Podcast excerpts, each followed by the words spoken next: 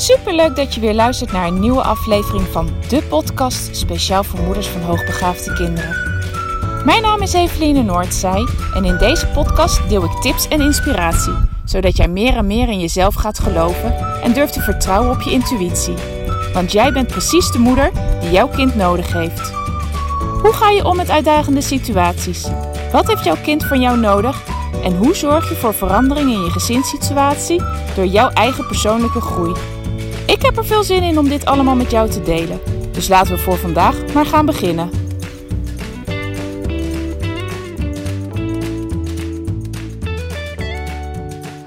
Lieve luisteraars. Nou, ik ga proberen een podcast op te nemen.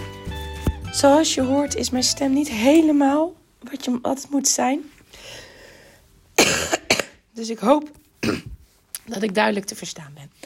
Nou, afgelopen week, ik denk dat het vrijdag is geweest, las ik een artikel.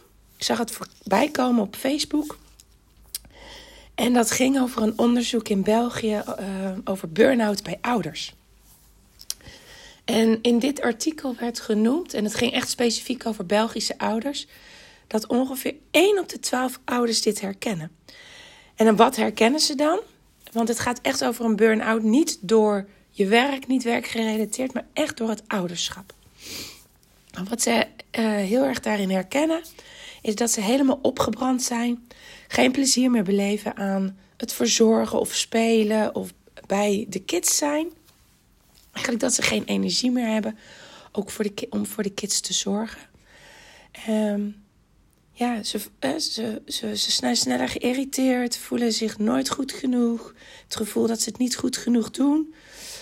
Um, ja, ze ervaren ook dat ze minder liefde, minder betrokkenheid bij hun kinderen kunnen ervaren.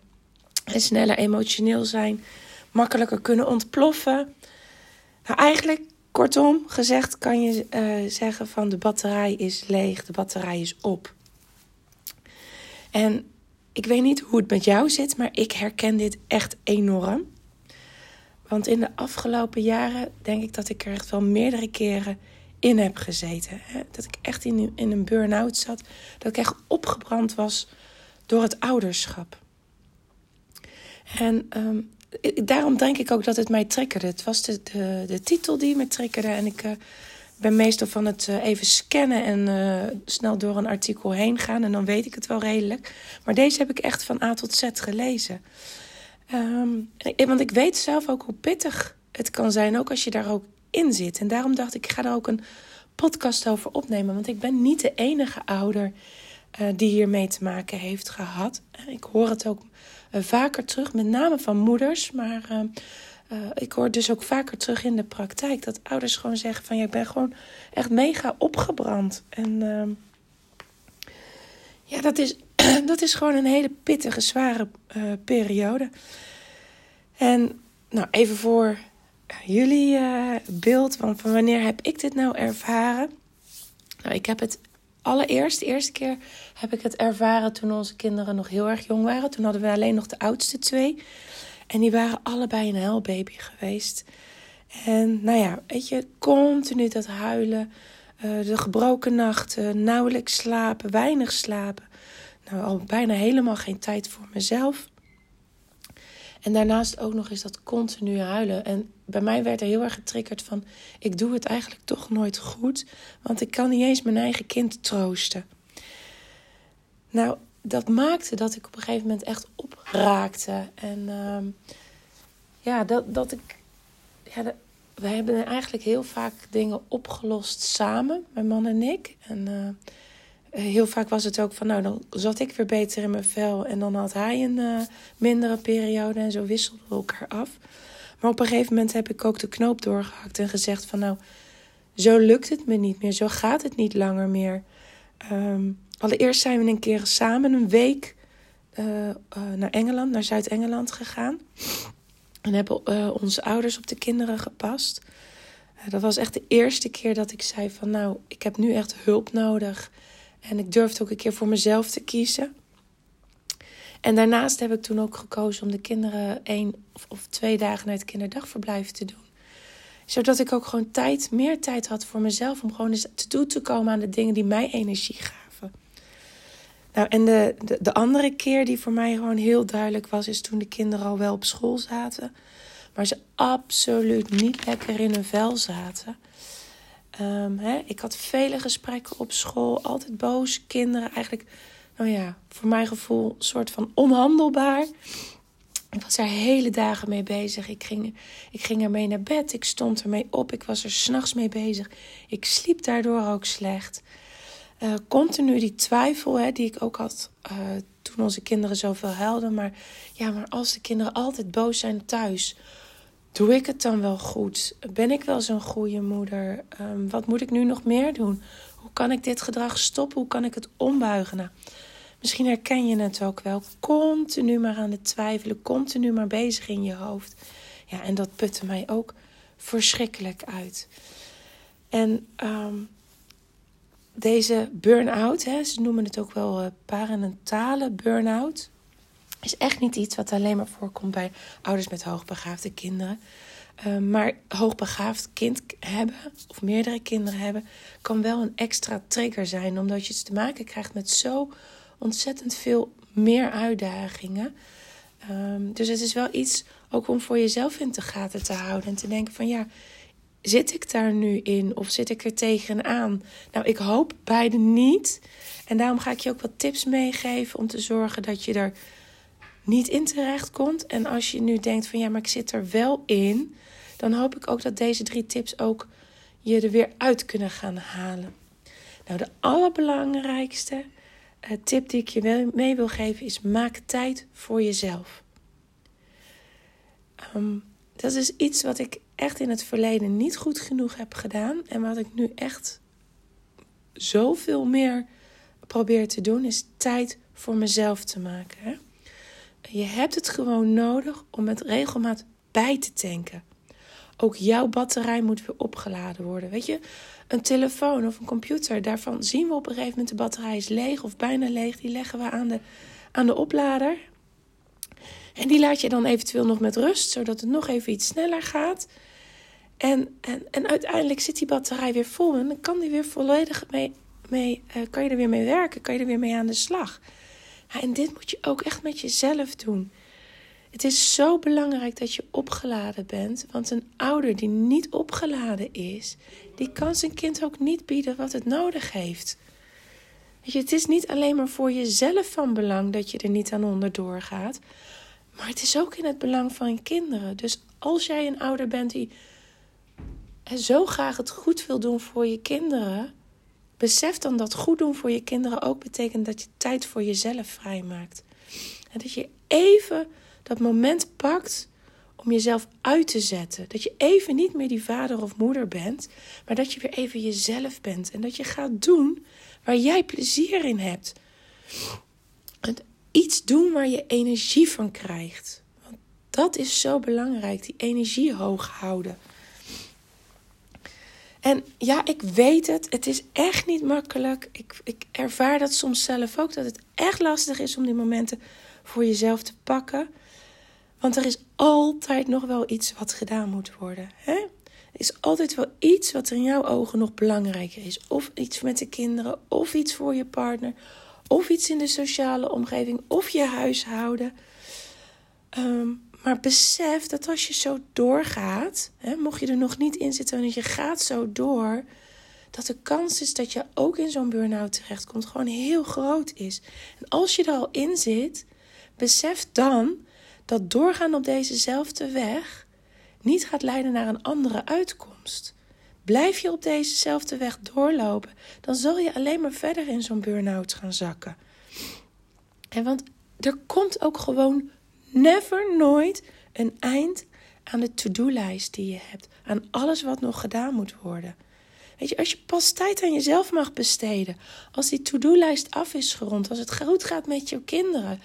Ja, besef dan dat dat never nooit gaat gebeuren. En, en wees eerlijk. Ehm, als ik nou voor mezelf eerlijk ben.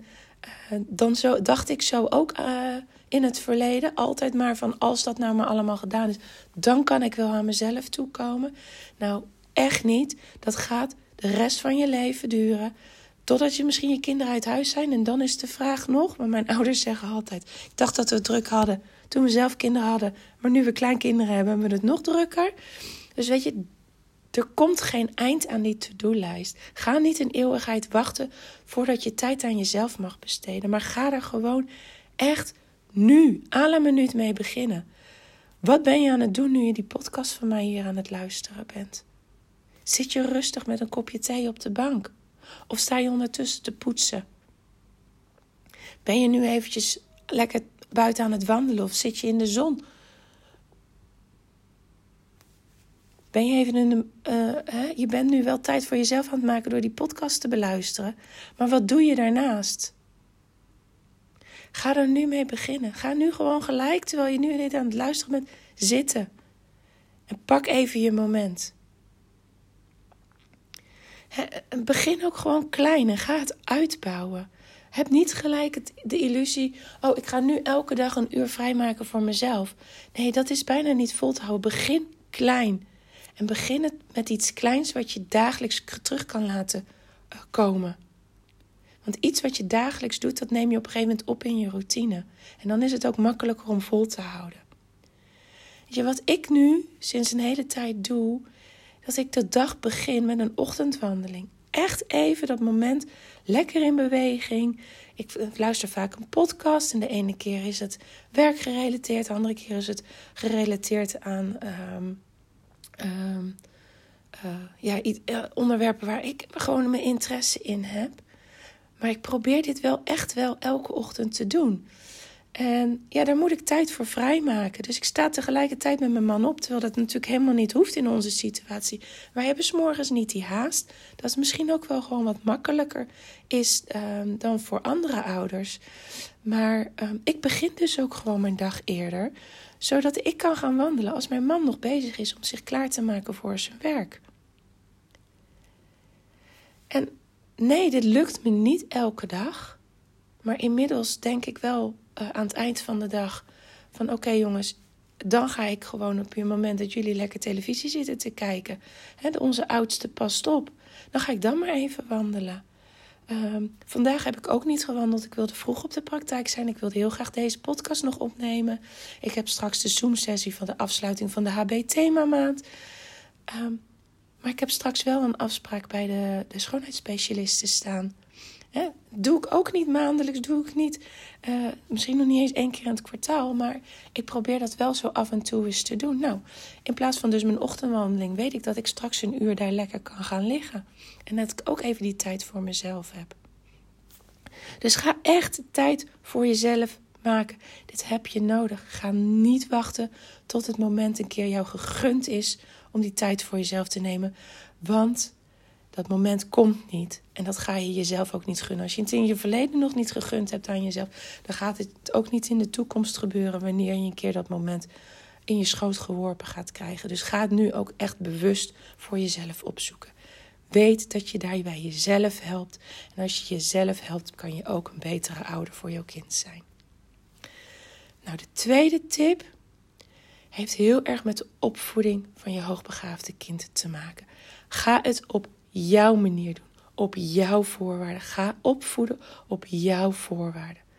Hoogbegaafde kinderen vragen ontzettend veel van jou. Het zijn echt intense kinderen. Je hebt te maken met het verschil in ontwikkelingsniveau, hè, waar je het ene moment bezig bent met uh, een, hè, op een hoog niveau, cognitief hoog niveau, het gesprek met je kind aan te gaan, moet je het daarna op een veel lager niveau, hè, passend bij, bij de kalenderleeftijd, dus hoe oud jouw kind is, het kind troosten omdat het in een emotionele bui zit. Het vraagt echt ontzettend veel van je continu dat aanpassen op de verschillende niveaus.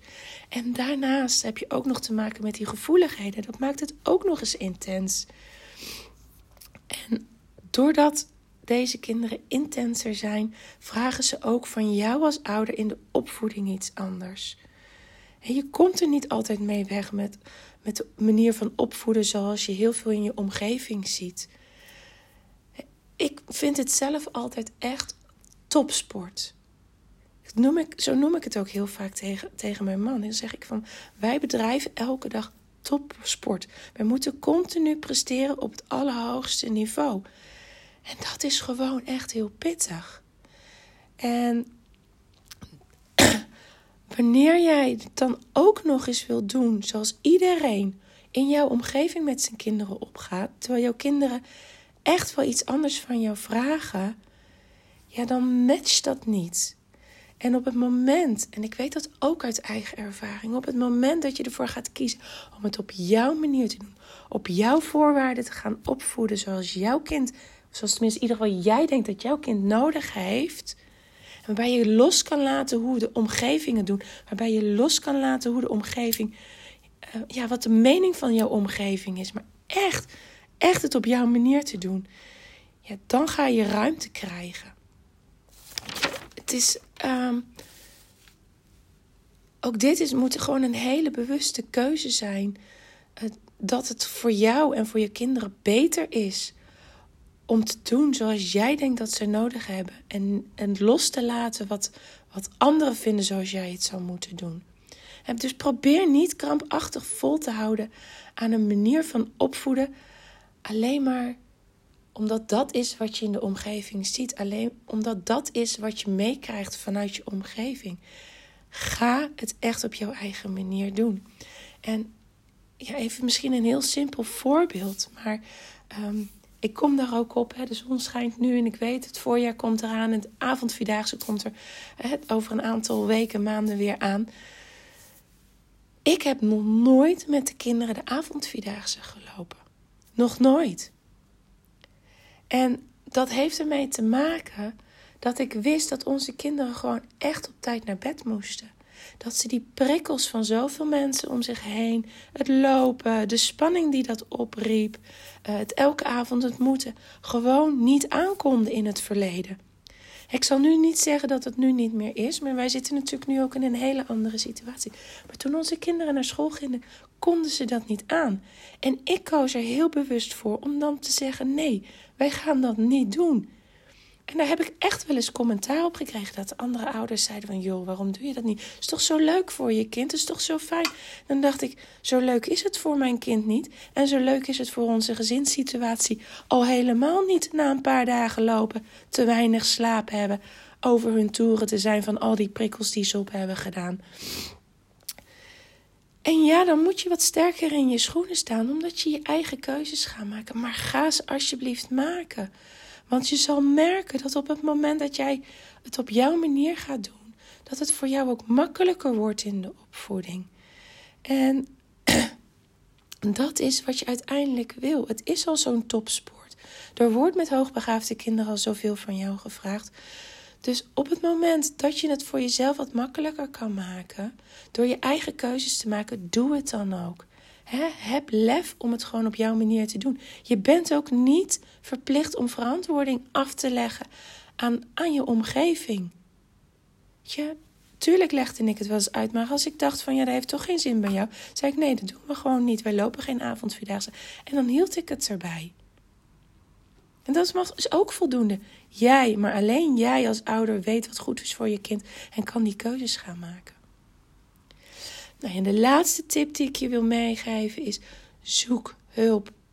Zit je tegen zo'n burn-out aan of zit je erin en weet je niet zo goed wat je kan doen om eruit te komen? Ga hulp zoeken. Er zijn genoeg um, hulpverleners, therapeuten die jou nog even net die tips kan geven, nog net dat setje kan geven, met jou kan praten. Om te voorkomen dat je in die burn-out terechtkomt. Om te, uh, om te zorgen dat je er zo snel mogelijk weer uit gaat komen. Um, want er zijn zoveel manieren uh, in de opvoeding van een hoogbegaafd kind die je kan toepassen, waardoor het ook echt makkelijker wordt. Je moet ze alleen weten. En er is heel veel te vinden op internet. Je luistert ook niet voor niks deze podcast. En ik deel echt heel graag met jou allerlei tips. En gelukkig krijg ik heel vaak te horen van ouders van dat die tips en de podcast heel erg waardevol wordt ervaren. En dat is super. En daar ga ik ook zeker mee door. Um, maar er zijn alle tips die je leest op internet, maar ook die je van mij te horen krijgt in deze podcast. Ze zijn niet op jou persoonlijk van toepassing. Ze zijn niet gericht op jouw situatie. En soms hoeft dat ook helemaal niet. Hè? Soms kan je heel erg goed zelf de, de vertaling maken van wat je hoort naar je eigen situatie. En dat is supergoed. Fijn en ga daar vooral mee door. Maar ervaar jij nu dat je vastloopt en dat je echt graag vooruit geholpen wordt, ehm, maar dat je wat meer specifiek op jouw situatie voorzien wil worden van tips, ga dan iemand zoeken bij wie je terecht kan. En, en ehm, denk jij nou aan het luisteren van mijn podcast van ja, Evelien, ik wil heel graag bij jou terecht. Weet dan dat het ook kan. Ik geef uh, ouderbegeleiding, dus het voeren van oudergesprekken. Um, daarin is de, de vraag die jij als ouder hebt leidend. Um, ja, die, die voer ik met jou. Ik ga, jou, ga met jou mee. Ik ga luisteren naar jou. Waar loop je tegenaan? Ik ga je hele concrete handvaten geven in die gesprekken, waardoor jij weer verder komt. En um, ja, daarin wil, dit wil niet zeggen, die ouderbegeleiding klinkt altijd heel erg pittig, van dat we gesprek na gesprek na gesprek moeten voeren. Mijn ervaring is heel erg, en dat heeft ook te maken omdat ik het graag zo praktisch mogelijk wil houden, is dat de meeste ouders tussen de één en drie gesprekken bij mij eigenlijk wel klaar zijn. En ja, dan is het nog steeds even een financiële. Um, um, hoe noem je dat? Dat het echt wel financieel even wat van je vraagt er zitten gewoon kosten aan verbonden. Um, ik merk ook dat bij heel veel ouders dat uh, ze nog wel eens tegen wil houden. Maar weet ook dat als je één of twee gesprekken voert, dat, ja, dat dat geld er eigenlijk niet tegenop kan in de zin van wat je ervoor krijgt. Um, en ja, die gesprekken die ik voer, uh, die kunnen bij mij in de praktijk plaatsvinden, maar die vinden net zo vaak ook plaats online. En dat is omdat ik ook heel graag uh, ouders wil kunnen helpen die verder weg wonen. Uh, en dat ik ook heel graag wil dat de gesprekken doorgang blijven vinden op het moment dat ik in het buitenland zit. Dus het is een win-win situatie voor beide uh, partijen. Um, nou ja, wil je dit? Hè, wil je graag aan de slag door het voor jezelf in die opvoeding makkelijker te maken. En denk je van ja, laat ik alsjeblieft nu een oudergesprek inplannen. Weet dat je vrij vlot korte termijn bij mij terecht kan. En dit in tegenstelling tot mijn onderzoeken die uh, ergens pas weer eind mei plek voor is. Um, is het uh, voor de ouderbegeleiding is er gewoon wat meer en wat sneller ruimte in mijn agenda. Ik zal de link voor uh, mijn online agenda um, voor het inplannen van een oudergesprek zal ik in de beschrijving van deze podcast zetten. En um, heb je hier nog vragen over, laat het me in ieder geval weten. Je mag me altijd mailen op info uh, specialistinhoogbegaafdheid.nl. Je kan ook een vrijblijvend adviesgesprek inplannen. Um, zodat ik even met je meedenk of ouderbegeleiding nu de eerste stap is uh, om te zetten voor jou. Nou, ik hoop dat ik je hiermee mee, mee verder heb geholpen. Dat ik ook nog aardig te verstaan ben geweest. Dankjewel voor het luisteren en ik spreek je van de week weer. Groetjes, doei doei!